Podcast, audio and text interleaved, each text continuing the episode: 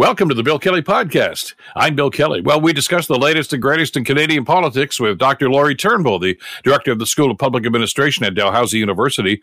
The Prime Minister shuts down hecklers at a Ukraine rally last week. And we cover all things in American politics with Reggie Cecchini's weekly Washington Report. All coming up in the Bill Kelly Podcast, and it starts now. Today on the Bill Kelly Show on 900 CHML. Let's focus on what's going on in Canadian politics. A lot of concern now about possible foreign intervention, especially in the last two federal elections. And there's some pros and cons to this. It's become a political football, as you might expect these days.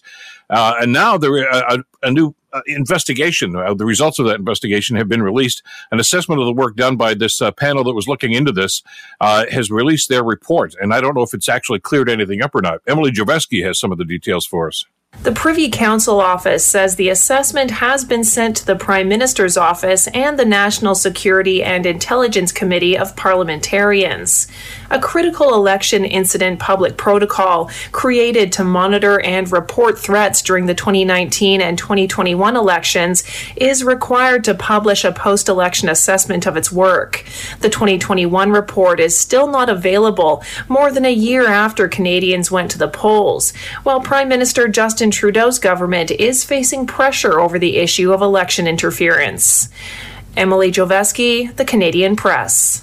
So where are we going on this? Is there going to be a full-fledged inquiry into this? The government, I don't think, really wants to go that way. To talk about that and lots of other things happening in our nation's capital, so pleased to welcome back to the program Dr. Laurie Turnbull. Dr. Turnbull is the director of the School of Public Administration at Dalhousie University. Laurie, welcome to the show. A happy Monday to you. Happy Monday, Bill. Thanks for having me.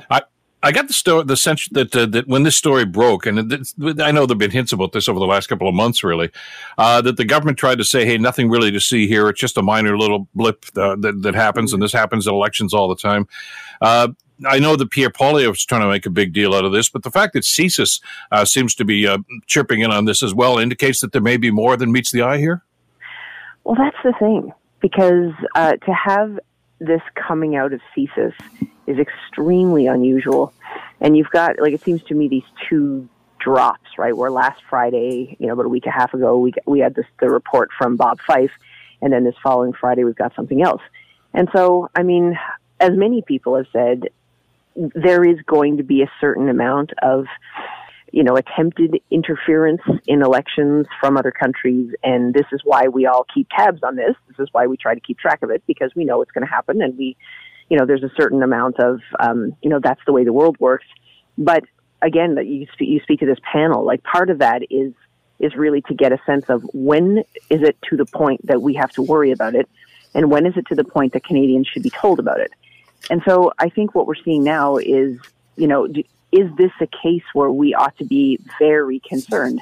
Is this the start of something? What's really going on here? And so, yeah, it seems to me that this is now taking on a kind of level of urgency that we didn't see before.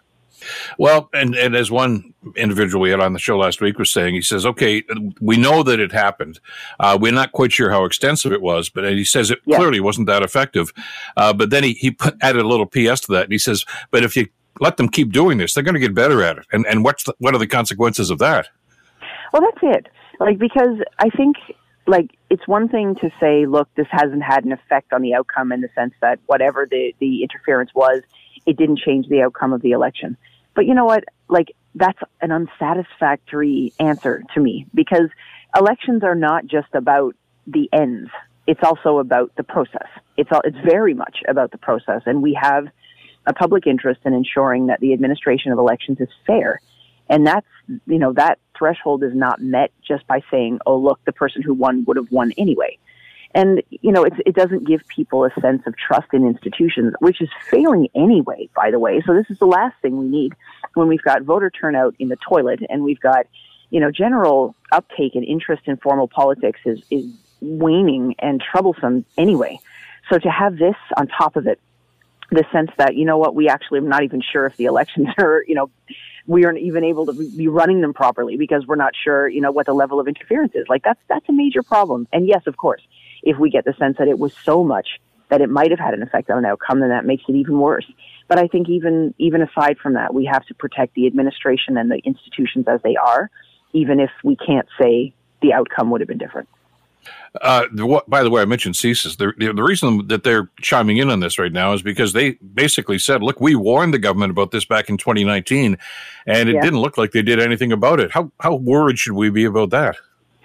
Well, that's the thing, and that's where I think the narrative comes in around the possible liberal interest in this, if I can put it that way. So it's, you know, it's not that the allegations or the story at this point are that, you know, there is across the board influence, and it's not about any particular party. It's, you know, kind of affecting every riding. Like it would be one thing if the story was that. It wouldn't necessarily be better, but it would be different. But in this case, the narrative is about a liberal benefit, right? Like the Chinese prefer a liberal minority. Not that the Chinese can calibrate a liberal minority, but the sense that they are willing to work and they're willing to get involved in elections on behalf of particular candidates, that they have preferences about which candidates over other candidates, and that they're watching that closely, and that they're actually watching the differences between the party platforms. They don't want a conservative government. And then it starts to look like, okay, well, are the liberals not making a big fuss out of this because it's not bothering them because the Chinese prefer a liberal government? And then even if that's not the reality on the ground, the perception of that is a major problem. And again, this speaks to the integrity of the institutions. It needs to be better than just the letter of the law. It needs to be something that can pass a kind of public trust test so that people want to engage in democracy and people trust it. And so at this point, I think, you know, there's enough people having this conversation that there's something to worry about. And I think as Dick Fadden put it, who's, you know, previously a top security guy in the country, why not have an inquiry? And when you put it like that, I think there's a little bit more pressure on the government. It's not just a partisan thing. People who know things about this are saying, look, why don't we take a closer look? Well, especially because what little we do know in the public suggests that maybe this wasn't as effective as maybe the Chinese even wanted it to be, although it looks like it had a major factor in at least two of the elections out in British Columbia anyway. But the Chinese certainly have the infrastructure in place. I mean, the disinformation campaign apparently is well in order. We know that they've infiltrated a number of different organizations with people that are sympathetic to the Chinese Communist Party. So it looks like they're laying the groundwork for this. And I think, isn't it beholden upon the government to say, let's look into this and see exactly what is going on? And I mean, exactly. And also just like from the liberals' perspective, why not put this to rest? Like, you don't want this narrative hanging out there that you didn't do enough to address and deal with the kinds of accusations and allegations around Chinese interference that might benefit the liberals. Like, why in the world would you want to leave that out there and not deal with it up front? Like, not take it on, just head on and deal with it, because the conservatives are going to use it against you. And this is another part. I'm not sure that election administration is going to become the issue. Even if Pierre Poilievre, who is looking good in the polls and has a whole bunch of money and might want to take advantage of his lead while the iron is hot kind of thing, even if he goes to election or forces an election or works for the other parties to force an election sometime in the next year, I'm not sure that Chinese interference in elections would be the key ballot issue. I think he'd bring it back to affordability. But is this something that he can put in the umbrella of liberal incompetence, liberal corruption, like those sorts of narratives that tend to stick to the liberals anyway? Is this one more thing that Pierre Poilievre can say, look, we can't trust Justin Trudeau to govern this country because look what happened? When the Prime Minister pretty much poo-hooed the idea of a full inquiry, he did suggest that he had faith in the parliamentary committee that was going to be looking into this. I got to tell you, Laurie, I don't share that enthusiasm or that faith in the committees, as we've seen. And you and I have talked about this many times. Historically, I mean, these just become parochial punching bags, for especially in a minority parliament, because these committees, of course, are dominated by opposition members. And are they really going to be seeking the truth, or just looking at this as an opportunity to take shots at the government? And we haven't seen much in the way of conclusive evidence or that kind of investigative work that we really want from this committee right now. It's just going to turn into a political football, isn't it? Well, that's it. I mean, the analysis that you just gave could be completely appropriately applied to basically any committee, right? Yeah. And like whatever it is that they're looking at, whether it's, looking into the implementation of a program, or they're looking into spending, or they're looking into, for example, I don't know if you watched as closely as I did, because this is my thing.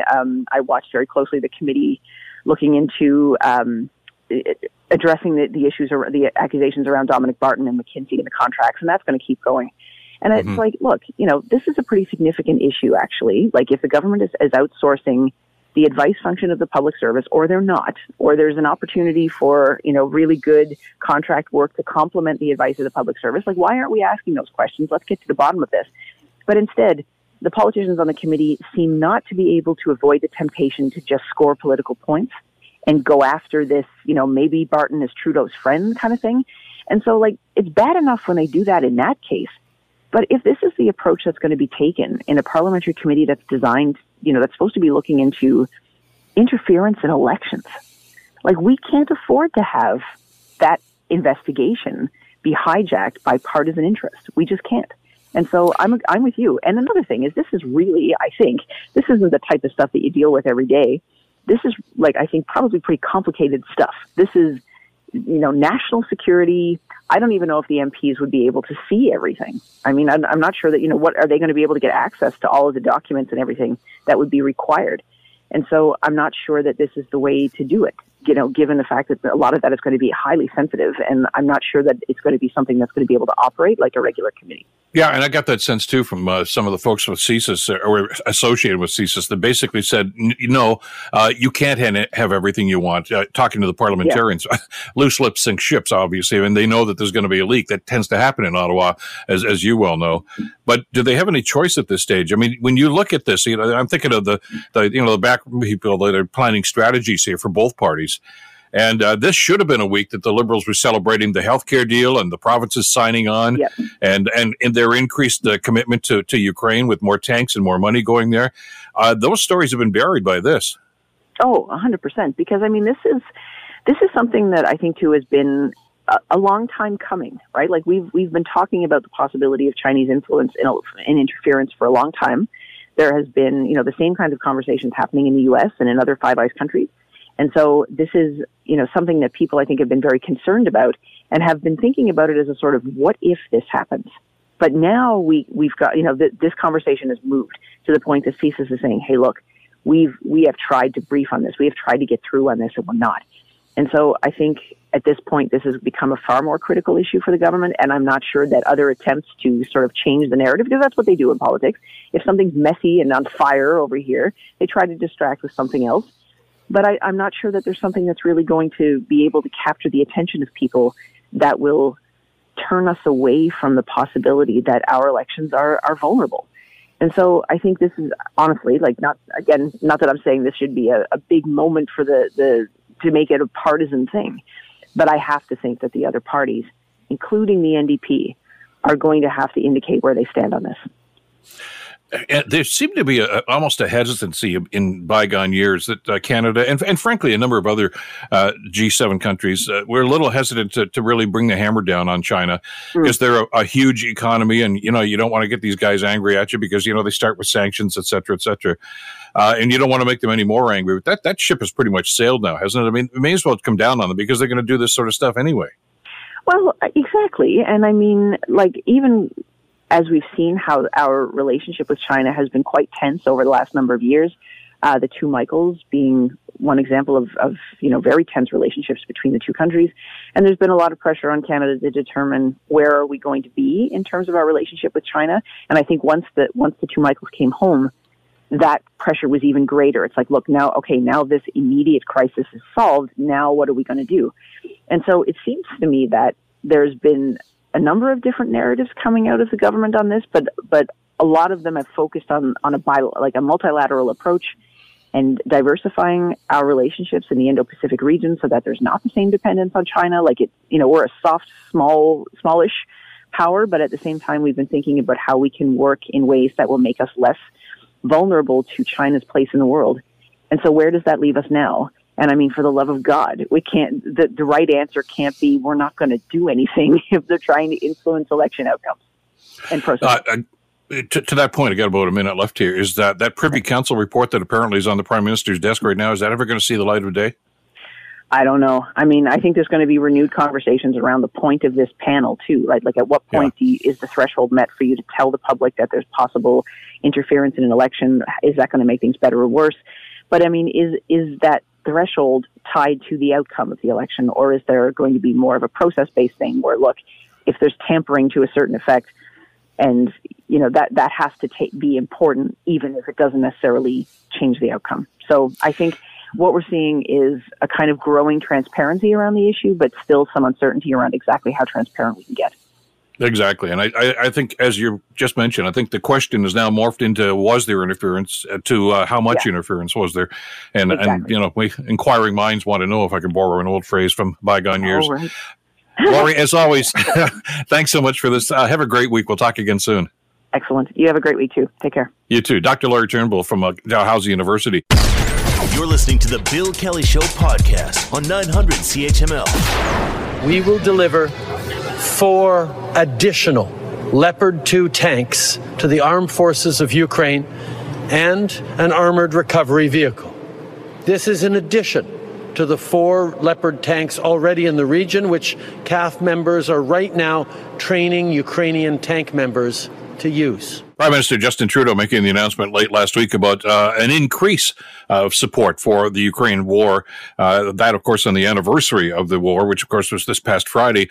A number of different vigils were held right across the country on behalf of those who have lost their lives and those who are still suffering because of the Russian invasion.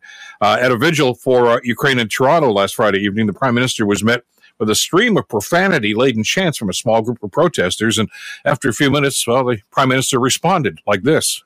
This is a night for Ukrainians, not for you. If you want to stand and cheer with Ukraine, do that. You want to wave that Ukrainian flag, please do. But let people celebrate that Ukraine is still standing and Canada stands with it. Different side of the Prime Minister, I guess, but I guess that everybody's got their limit. The yelling and screaming, I guess, finally just got to him. Glad you're with us. This is the Bill Kelly Show, CFPL London, CHML Hamilton, talking about Canada's commitment on the one-year anniversary of the Russian invasion of Ukraine. Joining us to get into some of the details that the Prime Minister announced and some other, I think, shows of support. Pleased to welcome back to the program Thomas Hughes, postdoctoral fellow at the Canadian Defense and Security Network. Thomas, thank you for the time. Good to have you with us today. Not at all. Delighted to join you. Thank you for having me. Enough is enough, I guess. The Prime Minister is getting tired of the protests, especially those are still some people, both here and in the United States, that think it's about time, after 1 year of this war, this invasion of Ukraine, that Canada should decrease their support for Ukraine. I'm getting the sense that that's not the message this government's going to give them. No, absolutely it isn't.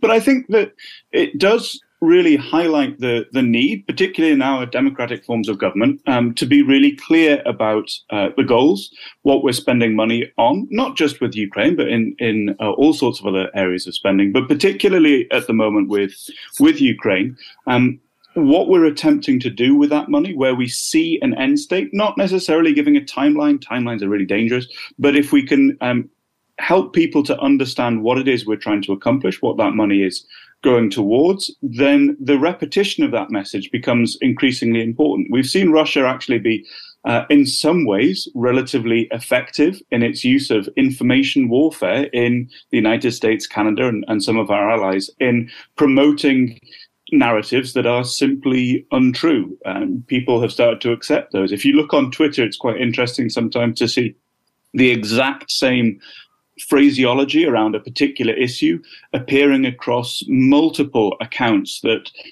perhaps raise questions about certain things that are happening in the war. Most recently, the absolutely ludicrous idea that we don't have any footage of the war from Ukraine. That's appeared in lots of different places. Now, obviously, it's completely wrong. But when those narratives start to take hold amongst certain portions of our population, as I say, it becomes increasingly significant that we do explain very clearly what it is that we're doing and what it is that we're trying to accomplish. And I think to give the Prime Minister some credit, I think he started to do that very well yesterday. And it is important as well to remember that the overwhelming support for continuing to support Ukraine that exists in Canada and the United States. There are some big vocal voices, but as we know, big vocal voices doesn't necessarily mean numerically dominant voices. But, and I understand the connection here between the one-year anniversary and these signs of even further support from our government. The Biden visit to Ukraine, I think, sent, and to Poland sent a pretty strong message as well that NATO is in this for the long haul. Absolutely it did. And frankly, I was a little bit surprised at the extent to which it did. I hadn't quite appreciated, I think, prior to his visit, just how significant that visit was. And it really has seemed to catalyze that further support and really convince people that the United States and, by extension, the others who are going to be supporting Ukraine are very much on side with that. And it's not just words. And I think we've seen from some of the dissenting voices in the US as well that Biden's visit has convinced them too that the United States is committed to continuing to support Ukraine. I think it has been a hugely important visit for the optics, for the general populations, but also in really demonstrating that commitment. And as we know, it's always hard to predict the future. It's always hard to know what decisions governments are going to make in 6-12 months' time. And so a commitment of this sort from President Biden was really important, I think, in helping other NATO governments within their internal discussions to come to agreement that actually they are going to set aside significant sums of money, significant arms and ammunition and the like over the next 6-12 months or however long it's needed. But again, I think there was an interesting quote that came out this morning.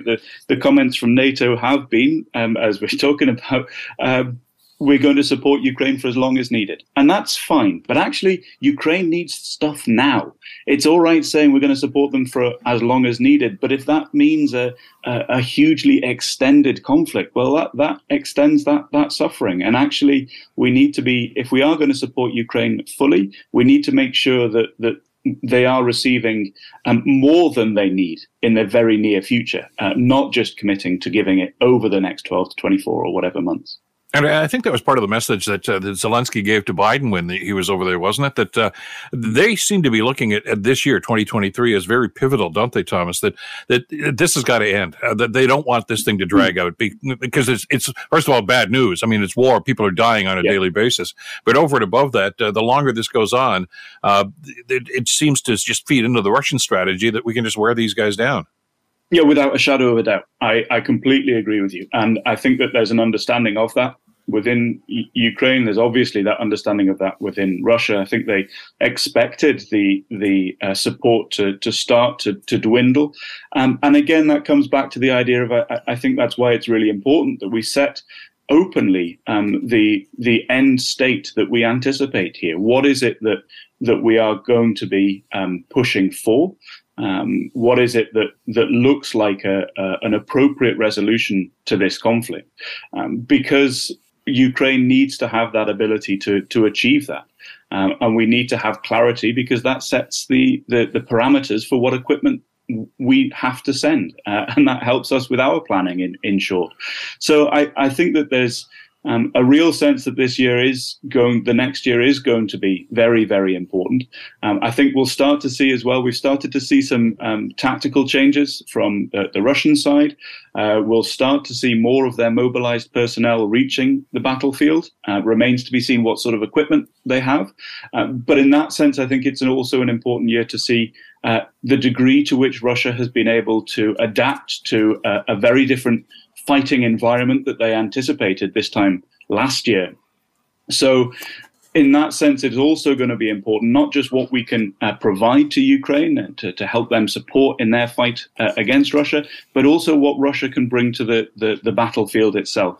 So there are an awful lot of moving parts in here. And without that continued support to Ukraine, it is difficult for them to carry on fighting. So the consistent messages of commitment, I think, are also important in indicating to the Russian population, the Russian leadership, and as we talked about last week, the Russian oligarchs, that continued indication that support is being provided to Ukraine, just to shift their calculus a little bit and make them question their own government structures and their own decision-making at that government level about the direction of the war in Ukraine and whether it's worthwhile them continuing to fight. I get the sense that there's a consensus among the NATO countries, though, Thomas, that this is the line in the sand that NATO is drawing. I mean, they saw Crimea, the Belarus, and they know what Russia's grand plan, what Putin's grand plan is right now. And I get the sense that their strategy here is it stops here. First of all, you're not going to win this one, and you're not going to do this anymore anywhere else. Yes, I think that last phrase that you just used is really critical. It's that you're not going to do this anywhere else, and that comes back to the question that's also really important of why are we supporting Ukraine here? And it is, we are giving an awful lot of money, we are giving an awful lot of equipment, and that question of why are we supporting Ukraine is important. And it's exactly as you just said. This is the line in the sand. We cannot accept this as a way of doing business in international relations. This is it's not just inappropriate, but this is way beyond what we could ever consider acceptable.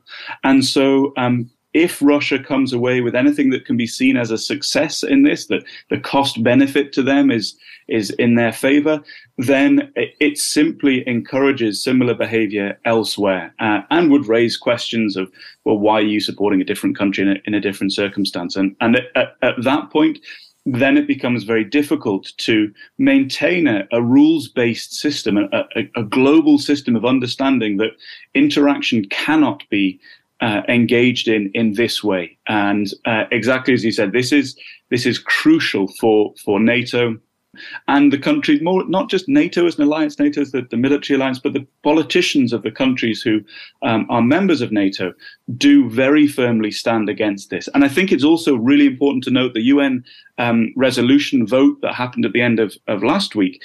Lots of the news around the motion was about rejecting Russia's invasion of Ukraine. Some of the conversation around that was the countries who voted against that. There were 7 who voted against and 32 countries who abstained from that.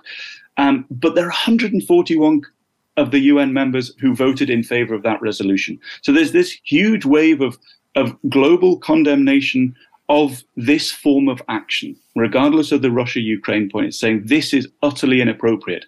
And then when it comes to ensuring that it is not just seen as inappropriate, but is seen as not being a way to achieve the results that you want in international relations, if we can take this off the table as a diplomatic option, if you want to call it diplomacy, an extended concept of diplomacy, then there is this global support for ensuring that this can't happen anymore. And it may be a bit grandiose to say it, but we're at the forefront of that now in Canada. We are the bulwark that is enabling Ukraine to continue fighting, and that's a big responsibility for us. I only got a minute or so left, a little more than that maybe. But that message is not just for Vladimir Putin. It's also for China, isn't it?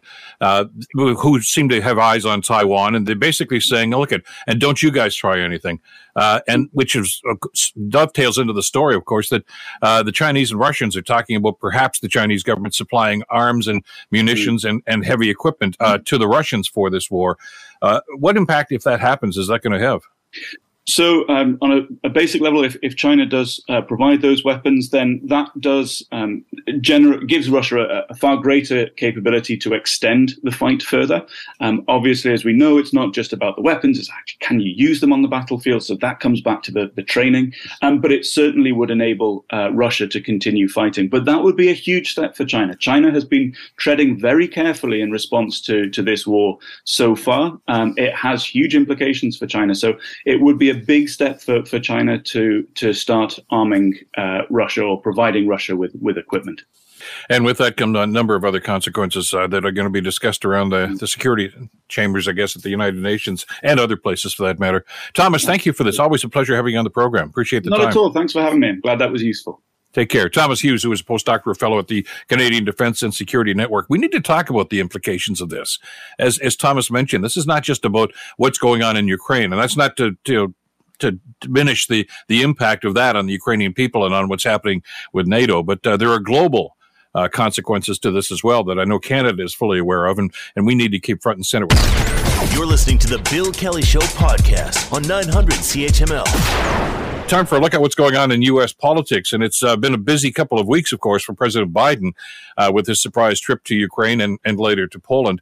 To talk about that and, well, the upcoming presidential race and a lot of other related things. So pleased to welcome back to the program Reggie Cecchini. Reggie, of course, is the Washington correspondent for Global News in the U.S. Capitol. Reggie, thanks so much for spending some time with us. Busy day down there. Glad you could join us for a few minutes. Good morning. Let's talk a little bit about the president's trip. It was a surprise, I guess, to many people for security reasons. You can't make these announcements and publish agenda like you could on many of these other trips. But he's back now. How did they play? How in the Capitol itself, were they surprised? Were they pleased with his performance in Ukraine and in Poland? Yeah, I mean, look, the surprise element kind of grabbed everybody with the exception of the very few, including the very few reporters who understood what was going on at that moment. Obviously, again, security is the big reason to keep much of that under wraps. The play, look, Democrats thought that this was arguably a good idea. Most Republicans also thought that this was a good idea. Some of them thought it was a little too late. Remember, there have been a series of Republicans who have gone to Ukraine over the last year and really have been pushing for the president to do so. There was a bit of pushback from some Republicans on the president announcing another $500 million worth of aid and logistical support to Ukraine. That is a fight that is going to continue. But at the end of the day, this showed that there was still a Western wall of support backing Ukraine, led by the United States, then led by NATO as a whole. It showed that despite what Russia has been trying to do for more than a year now, that there is not going to be this kind of weakness that shows, at least on the surface. How strong is the anti-Ukraine sentiment in the States? I mean, the U.S. involvement and the support that they're showing right now, is it just a loud minority? I know Ron DeSantis, the Florida governor, has been critical of the U.S.'s involvement over there. Is that growing, or do you think that the president's visit over there last week may have, blunted the instrument that they were using there? You know, it's kind of like how politics has been in the United States for the last couple of years, where the fringe minority within a group oftentimes has the loudest voice and is able to make so much noise that they're able to start getting some attention. I don't know if it's going any further beyond that. There was some polling that came out a couple of weeks ago that showed that a growing number of Americans are getting weary of the amount of money that's being spent on Ukraine, and they're not in support as high as they were, say, in the months after this war started. But also, at the same time, there have been defense officials that say if the U.S. is more transparent, then it will assist in that, information transfer to the general public as to why this is important. In Congress, look, there are still a handful, and when I say a handful, I mean less than a dozen Republicans, at least in the House, who are really pushing for the government to cut back on the amount of spending, saying that this kind of quote-unquote blank check needs to stop being written or at least handed out. And you're right, Ron DeSantis is one of those. He's not a presidential candidate yet. He's a potential presidential hopeful, but he's the one using that blank check language to say that it needs to not go forward, even though in his previous political life, he was all for the transfer of aid and funding to Ukraine. That may split him apart from where the broader Republican Party sits. We'll have to wait and see on that one. Well, and of course, the folks on Fox News are throwing gasoline on that fire, the Tucker Carlsons and Laura Ingrams, et cetera, but some people are almost characterizing as pro-Russian diatribes on their programs. And I guess that's playing to that element. But your point's well taken. I mean, some of the strongest voices in support, surprisingly, have come from some prominent Republicans. Mitch McConnell, very strong support with some of the stuff he said last week.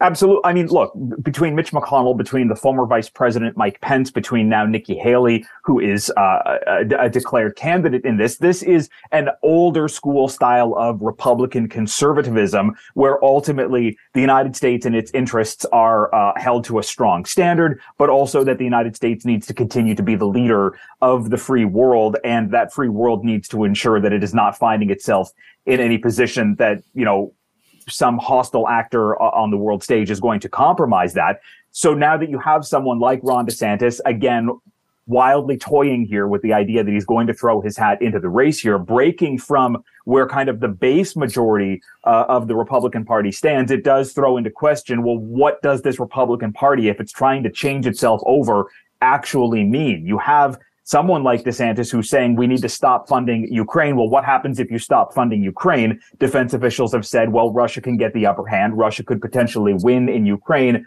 Does that mean that they then move into Moldova? Does it mean that they move into the Baltic states or somewhere else within the Bucharest Nine? And this now expands because America has pulled back. Those are real risks that are, you know, being echoed throughout the Republican Party and the broader public. Whether that's just some bluster from someone like DeSantis to ensure that the base is going to line up behind him, we'd have to wait and see. But ultimately, there is not a strong appetite in the U.S. to let Ukraine sink, but there is a fear that that could happen with some members within the GOP. China's involved in this in a rather bizarre way. I mean, I was kind of surprised, and I think maybe even caught Biden off guard. China suggesting that perhaps they could be a broker here to try to settle some kind of a peaceful solution to what's going on in Ukraine right now. The president seemed pretty skeptical about that, though, didn't he? Sure, of course he's skeptical of it because, number one, China and the Chinese government has not formally recognized the fact that Ukraine has been invaded by Russia. I mean, that is a red flag to not only the United States, but to most of the Western world who has watched Ukraine fight for its independence for more than a year now and beat back on this Russian aggression. But at the same time, you have Beijing offering this, you know, 12-point peace plan to broker some form of settlement at the same time where China is now being accused of potentially preparing to arm with lethal weapons the aggressor nation that has invaded Ukraine. So the president's skepticism is kind of broadly echoed around the Democratic Party and within some members of the Republican circle as well. How can Beijing move forward with any attempt to settle peace when, number one, it doesn't recognize the invasion, and number two, it may assist this invasion going further? Let's ask about the political implications of Biden's trip last week. He sounded strong. He looked like he was on his game with his meetings with Zelensky and, of course, later in Poland.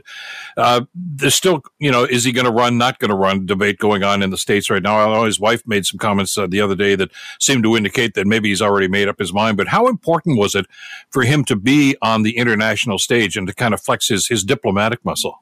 Well, I mean, look, this is a president who, at least in the eyes of some skeptical Republicans, and let's face it, even some skeptical Democrats, is too old for this job and you know, may have been faltering, despite the fact that he's been able to do some significant things legislatively on the domestic front and has been able to lead this international effort to support Ukraine. There have been questions about his age. And here we now had a president who, in the middle of the night, took off, went to Ukraine and stood in the center of Kyiv with very little visible security, at least.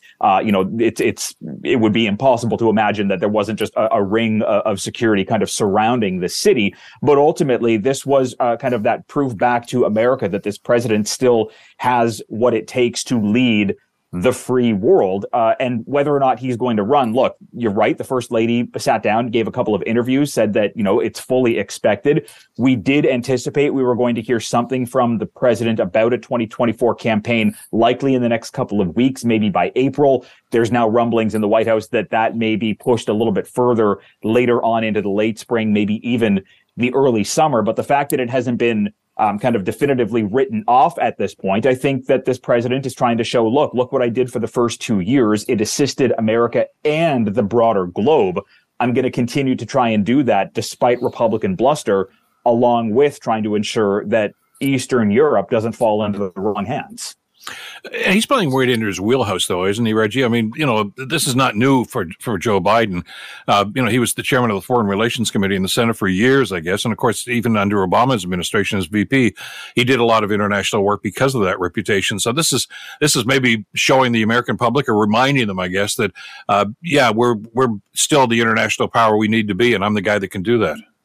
Yeah, and I think that the fact that there is some of that bit of hesitation from the recent polling that came out that shows that fewer and fewer Americans want to see America involved in this war. And we got to remember back, you know, going long before what happened with Russia invading Ukraine, the United States found itself involved in a number of wars where most of the American public didn't think that the United States should have had any kind of part. So there is a fear that the United States gets drawn in, which is why you've heard the president so clearly from the get-go say that there will not be boots on the ground, why there was such hesitation to send even the Abrams tanks that are in there, you know, ultimately the U.S. giving in because it was kind of conditioned by Germany to do that. But this president and this administration is trying to say, look, we are doing what we can to ensure that this doesn't expand further. Ultimately, the card is going to be in the Russian president's hand and potentially even in the Chinese president's hand as to what moves forward and how the United States finds itself kind of tangled up in what could become a much further geopolitical mess. But this president is saying, I can do this. We can do this. And as defense officials have said, as long as they can relay that message to the American public, this should be an easier little bit of time, at least, for the president as he tries to ramp up whatever his next political ambition is. Well, let's assume for a second he goes in there, and well, who's going to be the Republican nominee? You mentioned that Ron DeSantis has not declared. Everybody's expecting that he might. Nikki Haley has declared, but Donald Trump's still hanging around. I know there's a lot of Republicans, as you've been reporting, Reggie, that kind of wish he would just fade away, but he hasn't. He was in Ohio over the weekend at the site of the train wreck, handing out Trump water bottles, I guess, to people. Is he still a factor, and is his very presence there holding back some of these other potential wannabes to run for the Republican nomination? Oh, absolutely. I mean, look, over the last couple of years, you've had members of the Republican circle, at least in the Senate, really trying to boost themselves with a far broader national profile. Someone like Ron DeSantis or Senator Rick Scott or even Josh Hawley. These are people who were or still might be considered rising stars within a fragment of the Republican Party. But with Donald Trump still sitting at the top, and having so much of that base still circling around him, it makes it difficult to find an inroad for someone in the Senate to go to. Sure, Senator Rick Scott, Tim Scott is going to attempt to kind of break through that, but nobody else is doing that. Donald Trump still holds a commanding lead. And what does that mean? It means the base is underneath him, and it's harder to pick off people to create your own base. And if you're finding it hard to find a base, how are you going to make it through to the end and ensure that that base is surrounding you, on top of a whole bunch of other, you know, internal GOP rules that say that people need to rally behind just one candidate? It makes it difficult for someone in the Senate to get up and take on Donald Trump. This is not 2016. This is not even 2020. This looks like it could potentially be one candidate from one party against one candidate from another party, with very few people surrounding that pool. We've got a minute or two left here. I want to jump into a story that I know that you're working on right now, and that's going back to COVID and the pandemic and where COVID came from. It may have fallen off a lot of people's radar, but I know that, as you've been reporting, a number of agencies down in the States are still investigating how this actually happened, where it happened. Any conclusive evidence or any conclusions they've drawn from all this investigation? So look, the Department of Energy, according to the Wall Street Journal, has some findings that says that COVID may have come from a lab in Wuhan, but not as part of some kind of biochemical, biomedical weapons program, that it simply happened within a lab. This is something Republicans have been saying for the last several years. And while it was being pushed back on, it's because part of that narrative was Republicans thought that was being, you know, created for some detrimental reason, not that it may have kind of slipped well in a lab and gone forward with this. Now, we should point out it's just the Wall Street Journal reporting this, and the Department of Energy's findings come with, quote unquote, low confidence. They're also only one of two agencies across the broader administration that are making these kinds of findings. The FBI says they have a moderate belief in this. Agencies like the CIA haven't said anything because they say the information is simply not there. So this provides a little bit of ammunition for Republicans. It provides a little bit more uncertainty and you know, muddiness for how this is going to be viewed by the American public. But it is starting to zero in to say, look, there's a real chance that this did come from China and that this potentially was accidental. The Chinese are still pushing back on this. We'll have to see what happens with this administration coming out now saying we're pegging some of this on China. Fascinating story, and we'll be watching for your reporting on that on Global National, of course, over the next couple of days. Reggie, thank you, as always, for the time today. Have a good week, and we'll talk again soon. Thank you. Take care. Reggie Cecchini, Washington correspondent for Global News in the U.S. Capitol. The Bill Kelly Show, weekdays from 9 to noon on 900 CHML. The Bill Kelly Podcast is available on Apple Podcast, Google Podcast, or wherever you get your podcasts from. You can also listen to The Bill Kelly Show weekdays from 9 till noon on 900 CHML. I'm Bill Kelly. Thanks again for listening. And don't forget to subscribe to the podcast. It's free, so you never miss an episode. And make sure that you rate and review.